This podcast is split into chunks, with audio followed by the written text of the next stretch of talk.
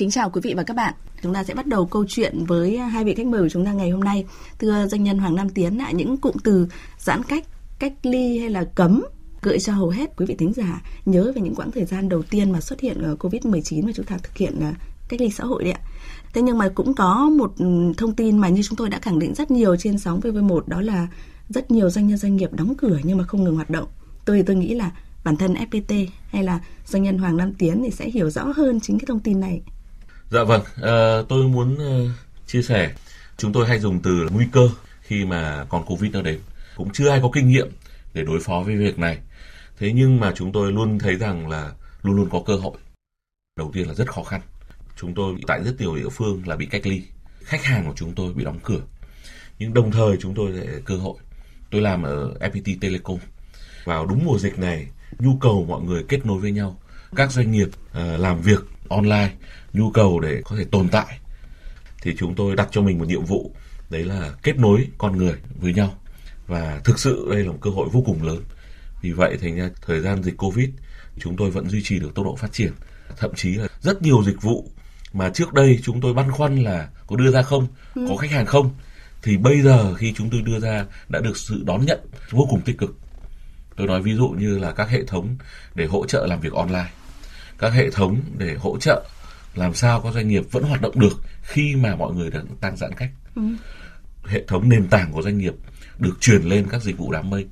Trước đây các doanh nghiệp có thể băn khoăn thì bây giờ họ sẵn sàng làm.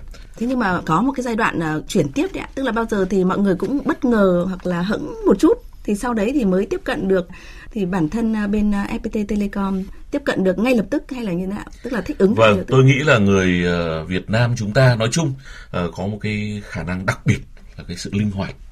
Và đối với FPT thì uh, anh ờ, Trương Gia Bình chủ tịch tập đoàn có một cái yêu cầu rất là quyết liệt. Đấy là chuyển toàn bộ là hoạt động kinh doanh trong thời thời chiến.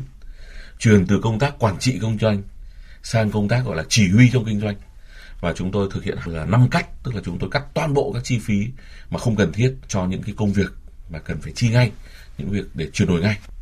Đưa các hệ thống online vào thì chúng tôi thực hiện trong vòng có khoảng 2 tuần.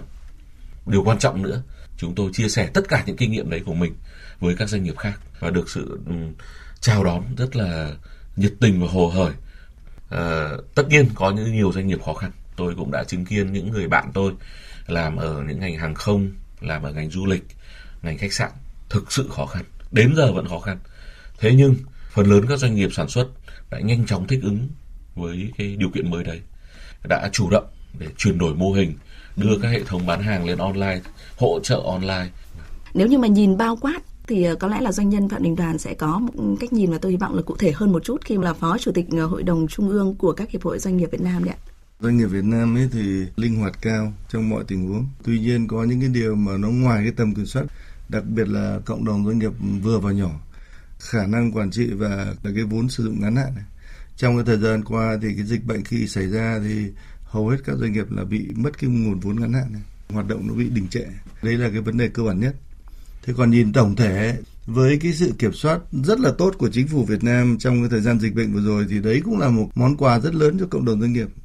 Vâng. Mà cụ thể là chúng ta nhìn thấy cái tỷ lệ phát triển GDP trong 9 tháng đầu năm của Việt Nam là 2,12% so với một số nước là gần như mình cao nhất.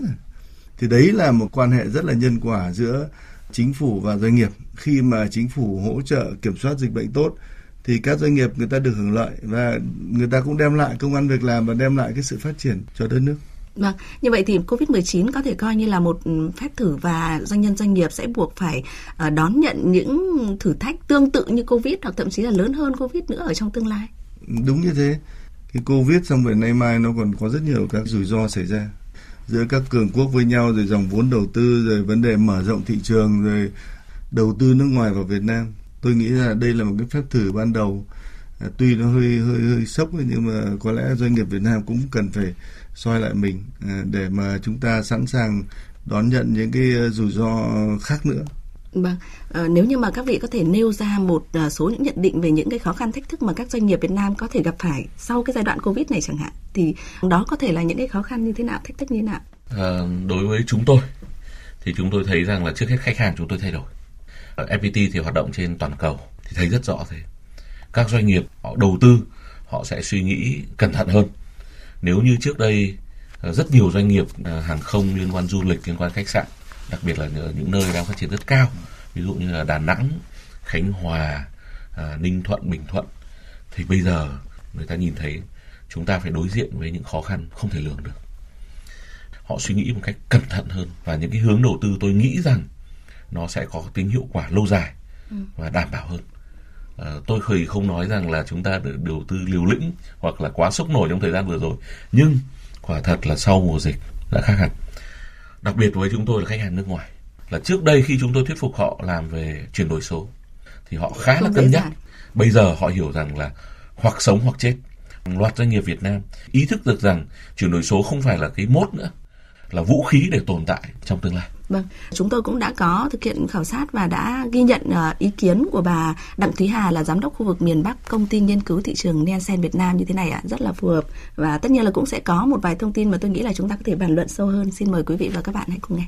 thời buổi này có quá nhiều những cái thay đổi các doanh nghiệp chúng ta cần phải chuẩn bị cho những cái sự thay đổi covid nó chỉ là một vấn đề nó có thể xảy ra bất cứ lúc nào thôi còn có thể có nhiều dạng covid như vậy nữa cũng bắt buộc là các doanh nghiệp phải lanh lẹ phải linh hoạt để thay đổi, dựa trên cái sự thay đổi từ phía người tiêu dùng, dựa trên cái xu hướng trên thị trường. Covid như là giọt nước tràn ly, doanh nghiệp không phải là nghĩ nữa, chúng ta phải hành động một cái nghiên cứu khác của bên Deloitte ấy, thì họ cũng đưa ra là có một số những cái doanh nghiệp cần phải xem cái ngành nghề của họ như thế nào cũng sẽ phải thay đổi. Ví dụ như là những cái ngành nghề mà được hưởng lợi trong thời gian vừa qua liên quan đến chăm sóc sức khỏe liên quan đến những nền tảng giao hàng uh, trực tiếp tự nhiên uh, có thể phát triển được. Nhưng mà cũng có những uh, ngành nghề thì chúng ta phải định nghĩa lại liên quan tới uh, thời trang hay là kể cả những dịch vụ ăn uống ở tại điểm bán ấy hoặc là những cái ngành nghề mà chúng ta có thể tạo được những cái cơn sóng ví dụ như là fintech hay là ngân hàng chẳng hạn thì mỗi một cái ngành nghề chúng ta sẽ thấy rằng là chúng ta cần phải thay đổi theo cái hướng nào à, dựa trên cái tình hình xảy ra covid cũng như là người tiêu dùng Vâng, tôi nghĩ là có một vài à, từ mà bà Đặng Thúy Hà, giám đốc ờ, miền Bắc của công ty nghiên cứu thị trường Nielsen Việt Nam đã nhấn mạnh. Ví dụ như là từ là Covid là một giọt nước tràn ly này. Rồi là ờ, buộc phải thay đổi, buộc phải xem xét lại chính doanh nghiệp của mình với hoạt động của mình hay là câu chuyện là khách hàng là khách hàng toàn cầu. Doanh nhân doanh nghiệp Việt Nam khi mà tiếp cận với đối tượng khách hàng toàn cầu này thì khó khăn lại tăng lên gấp bội hay như thế nào nữa? Cái ờ, nhận định của của bên Asian là cũng dựa trên kể cả không riêng Việt Nam mà kể cả toàn cầu. Một số các tập đoàn lớn mà có liên doanh liên kết với chúng tôi thì ờ, tôi cũng nhận thấy là người ta có những cái chiến lược mới nó không cứng nhắc như trước nữa. Có nghĩa là người ta xác định là sẽ có nhiều ngành nghề là sẽ phải thu hẹp lại và có nhiều ngành nghề là sẽ mở mới ra.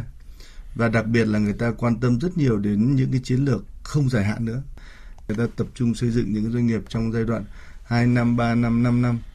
Và những cái thời gian đấy buộc doanh nghiệp phải có lãi. Áp dụng cho các doanh nghiệp Việt Nam ấy, thì lại càng phải quán triệt cái điều này. Bởi lẽ là các doanh nghiệp Việt Nam thì yếu nhiều mặt. Thế mà mình cứ lan man mình lại không có trọng điểm trọng tâm mình nhìn nó quá dài là nhiều khi cũng cũng khó có nguồn lực để đuổi theo. Ví dụ như bên Phú Thái thì bọn tôi cách đây hơn 10 năm đã bắt đầu đa dạng hóa và tôi đã tham gia cả lĩnh vực sản xuất, cả lĩnh vực logistics, cả lĩnh vực phân phối bán lẻ và tiến tới dần dần là cả online tức là mình cũng đã khép kín rồi. Do vậy cái dịch bệnh vừa rồi thì cũng có bị ảnh hưởng nhưng mà khoảng độ 10% mình vẫn giữ được cái hoạt động của công ty vẫn giữ được cái lợi nhuận và đặc biệt là cái công an việc làm cho người lao động. Vâng. Doanh nhân Hoàng Nam Tiến nghĩ như nào về những cái chiến lược ngắn hạn này? Thay vì lâu nay thì ờ, chúng ta hay đặt ra những kế hoạch ừ, lâu dài và mục tiêu rất là rõ ràng cho cái kế hoạch lâu dài đấy. Ờ, tôi chia sẻ từ những đối tác của tôi. Chúng tôi làm việc trên toàn cầu và có những đối tác rất lớn. Trước đây thì họ rất là thận trọng khi mà chọn thêm một đối tác mới. Và vì vậy nhiều khi chúng tôi không có cơ hội. Thế vừa rồi họ phải đứng trước những thử thách như này. Những nhà cung cấp truyền thống của họ, ví dụ từ Ấn Độ, từ Philippines, thì đột nhiên không thể nào làm việc được nữa. Tình trạng ờ, Covid của họ nặng nề hơn chúng ta rất nhiều. Bắt buộc phải tìm những đối tác mới. Và họ sang Việt Nam và phát hiện ra là có một đất nước là an toàn hơn vô cùng nhiều và họ vô cùng ngạc nhiên cái sự năng động của Việt Nam. Tôi có những chuyên gia từ Mỹ bay sang chấp nhận cách ly 14 ngày, sau đó bước vào làm Chỉ việc. để được tiếp cận với Vâng Việt và Nam. họ vô cùng hồ hởi, họ ngạc nhiên và họ tổ chức những buổi video call về nước Mỹ, về nước Nhật. Và chúng tôi có hàng loạt cơ hội mới. Thế thì chúng tôi hiểu rằng là thế giới thay đổi, giờ đây là cơ hội. Và đặc biệt ờ, lúc nãy anh đoàn còn nhắc đến cái vai trò chính phủ. Thì tôi cũng nhân muốn nhấn mạnh đến chuyện này. Có lẽ ở trong nước chúng ta thấy rằng là chính phủ đã làm rất tốt về việc là tổ chức các hoạt động cách ly tổ chức các hoạt động phòng ngừa vân vân. Nhưng mà khi các bạn phải nhìn từ nước ngoài vào chúng ta hình ảnh chúng ta tuyệt đối khác một quốc gia an toàn một quốc gia năng động và đấy là cơ hội chúng ta. Thế nhưng mà tức là thoát ly ra một chút khỏi thương hiệu của FPT thì ông lại nhìn nhận là cái cơ hội cho doanh nhân doanh nghiệp Việt Nam ở trên diện rộng như thế nào khi mà ờ, ví dụ như tôi có nêu là có rất nhiều doanh nhân doanh nghiệp là giai đoạn vừa rồi mới chỉ là trụ được thôi chứ còn không có cái nền tảng vững chắc như là FPT thì cơ hội của các doanh nhân doanh nghiệp Việt Nam ở trong câu chuyện này như thế nào? Vâng. Khi mà những người tiêu thụ ở trên toàn cầu người ta cần phải đa dạng hóa cái kênh ừ. cung cấp trước đây bao giờ khi mà chọn kênh cung cấp người ta hay chọn những kênh cung cấp lớn nhất độc quyền thì bây giờ người ta phải đa dạng hóa cái kênh đấy và lúc này cơ hội những doanh nghiệp trẻ những doanh nghiệp nhỏ như chúng ta sẽ có cơ hội toàn cầu chắc cái này để anh đoàn để nói ừ. anh đoàn thì tôi hơn. nghĩ là sẽ chia sẻ ở cái góc độ là doanh nhân đời đầu đi vì ở những cái giai đoạn mà khó khăn nhất cũng đã từng trải hết rồi thì tôi nghĩ là ừ, ở cái thời điểm này chia sẻ được với doanh nhân doanh nghiệp Việt Nam nhiều hơn À, tôi nghĩ bổ sung thêm cái ý chỗ anh Tiến có nói về các doanh nghiệp doanh nhân Việt Nam thì thấy có những cái điều gì mà chúng ta cần phải quan tâm.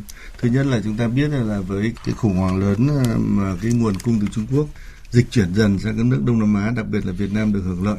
Có nghĩa là rất nhiều các doanh nghiệp lớn sẽ đầu tư vào Việt Nam. Đối với nền kinh tế chung thì là tốt, nhưng đối với cộng đồng doanh nghiệp Việt Nam là thách thức.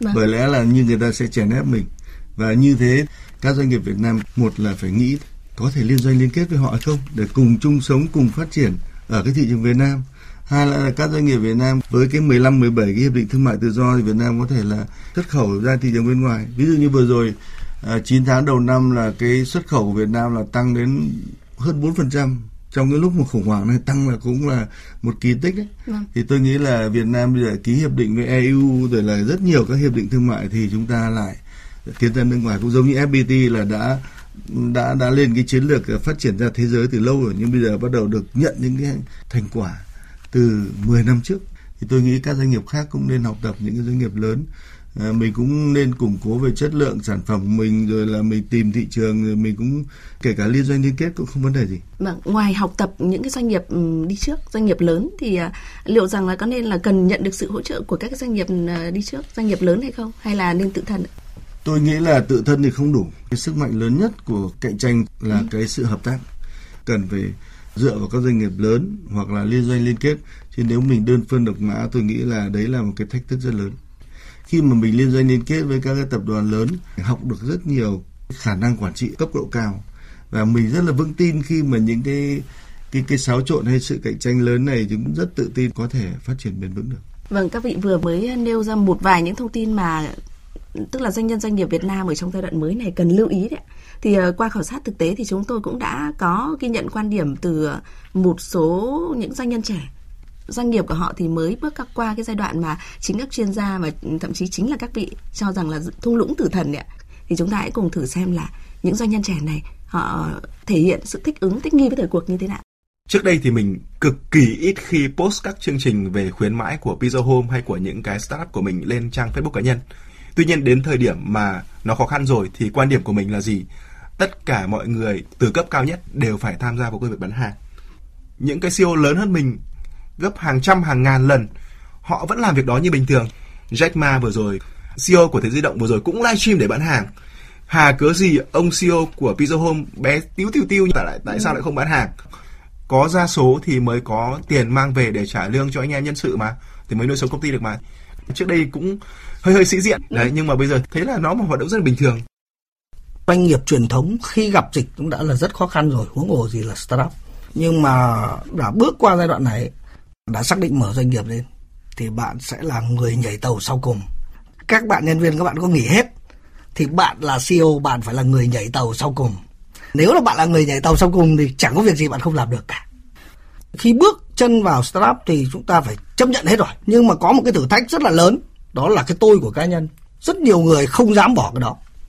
Và cố tình để níu giữ hình ảnh trong những cái giây phút sống còn này thì điều tiên quyết đó là phải tự đi trên đôi chân của mình.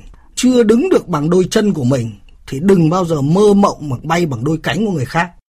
Vâng thưa quý vị, à, thực tế thì đây không chỉ là lời nói đâu mà ở trên thương trường thì những doanh nhân vừa rồi họ đã làm được chính những điều như họ nói và đó chính là à, doanh nhân Hoàng Tùng, giám đốc của chuỗi nhà hàng ăn nhanh Pizza Home hay là doanh nhân à, hãng vận tải trực tuyến An Vui đấy.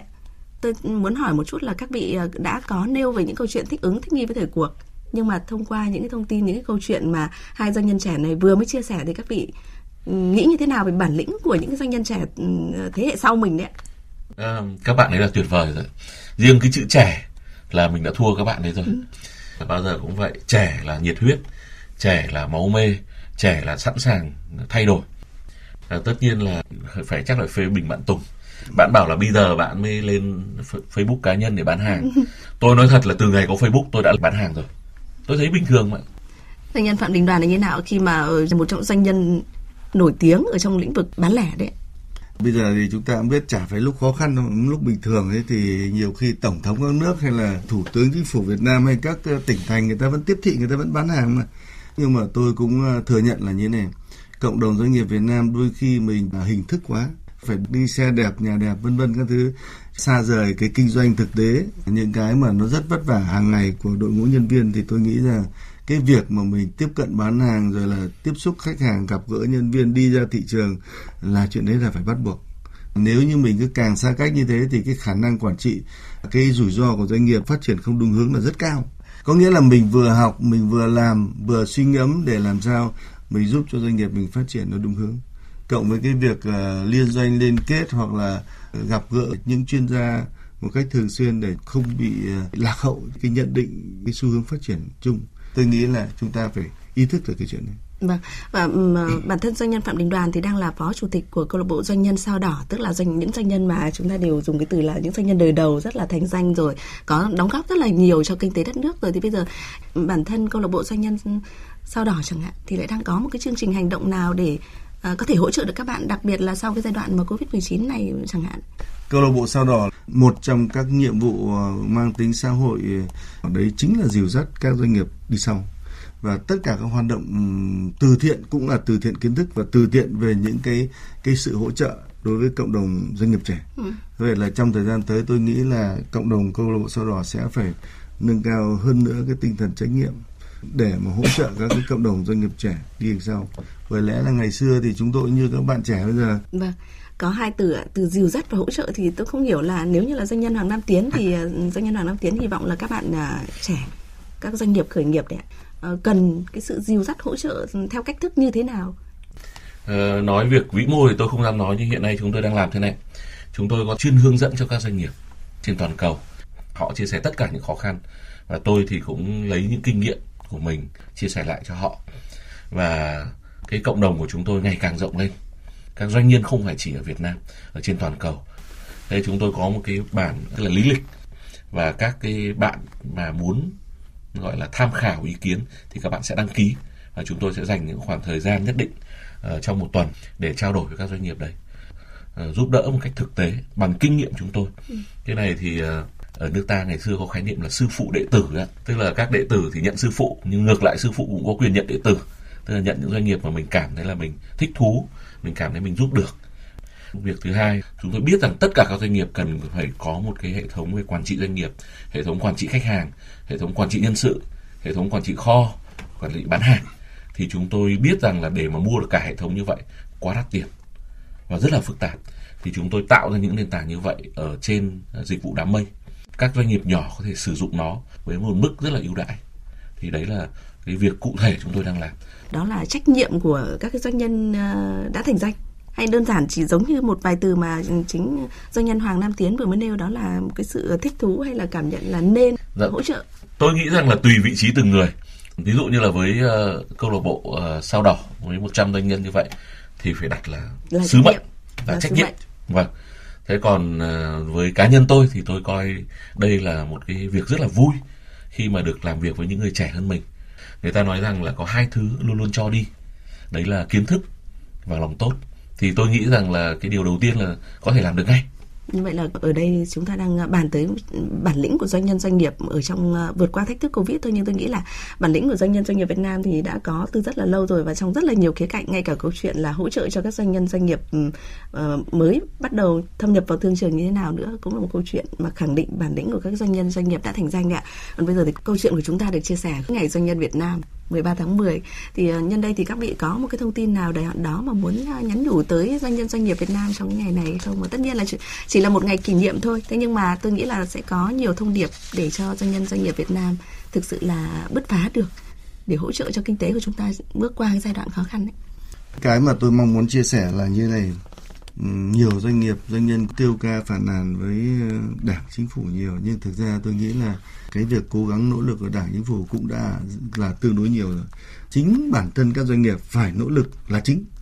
Cái thứ hai tức là phải xác định là những doanh nhân thành công nó khác ngày xưa. Ngày xưa thì có thể thành công là do một quan hệ này nọ kia hoặc là do một kinh nghiệm, ý tưởng nào đấy. Thế nhưng bây giờ sự thành công là nó tập hợp của rất nhiều cái yếu tố. Nó không phải có tài, có đức không? Mà nhiều khi nó lại có cả sức khỏe, khát vọng, bản lĩnh, có cả tim múc và có cả trách nhiệm xã hội, vân vân. Để trở thành những cái doanh nhân lớn và thậm chí có cả sự may mắn. Và chúng ta cũng phải nên cởi mở, cầu thị, làm sao đấy mình trở thành những doanh nghiệp tốt. Có thể là không phải doanh nghiệp to, nhưng mà doanh nghiệp tốt để chúng ta bơi thật nhanh. Vâng, chúng ta cũng đã nhận diện được ngay. Đó là câu chuyện là đã qua rồi cái thời ờ, cá lớn nuốt cá bé như là hai vị khách mời của chúng ta đã khẳng định. Và doanh nhân doanh nghiệp Việt Nam thì ờ, muốn khẳng định bản lĩnh của mình ở trên thương trường và uh, giúp cho kinh tế đất nước phát triển mạnh mẽ hơn trong giai đoạn tới thì cần phải linh hoạt chủ động thích ứng và cần phải có những chiến lược rất là đột phá. Một lần nữa thì cảm ơn hai vị khách mời đã tham gia chương trình. Cảm ơn doanh nhân Phạm Đình Đoàn. Xin cảm ơn. Cảm ơn doanh nhân Hoàng Nam Tiến. Vâng, xin chào tất cả quý vị thính giả.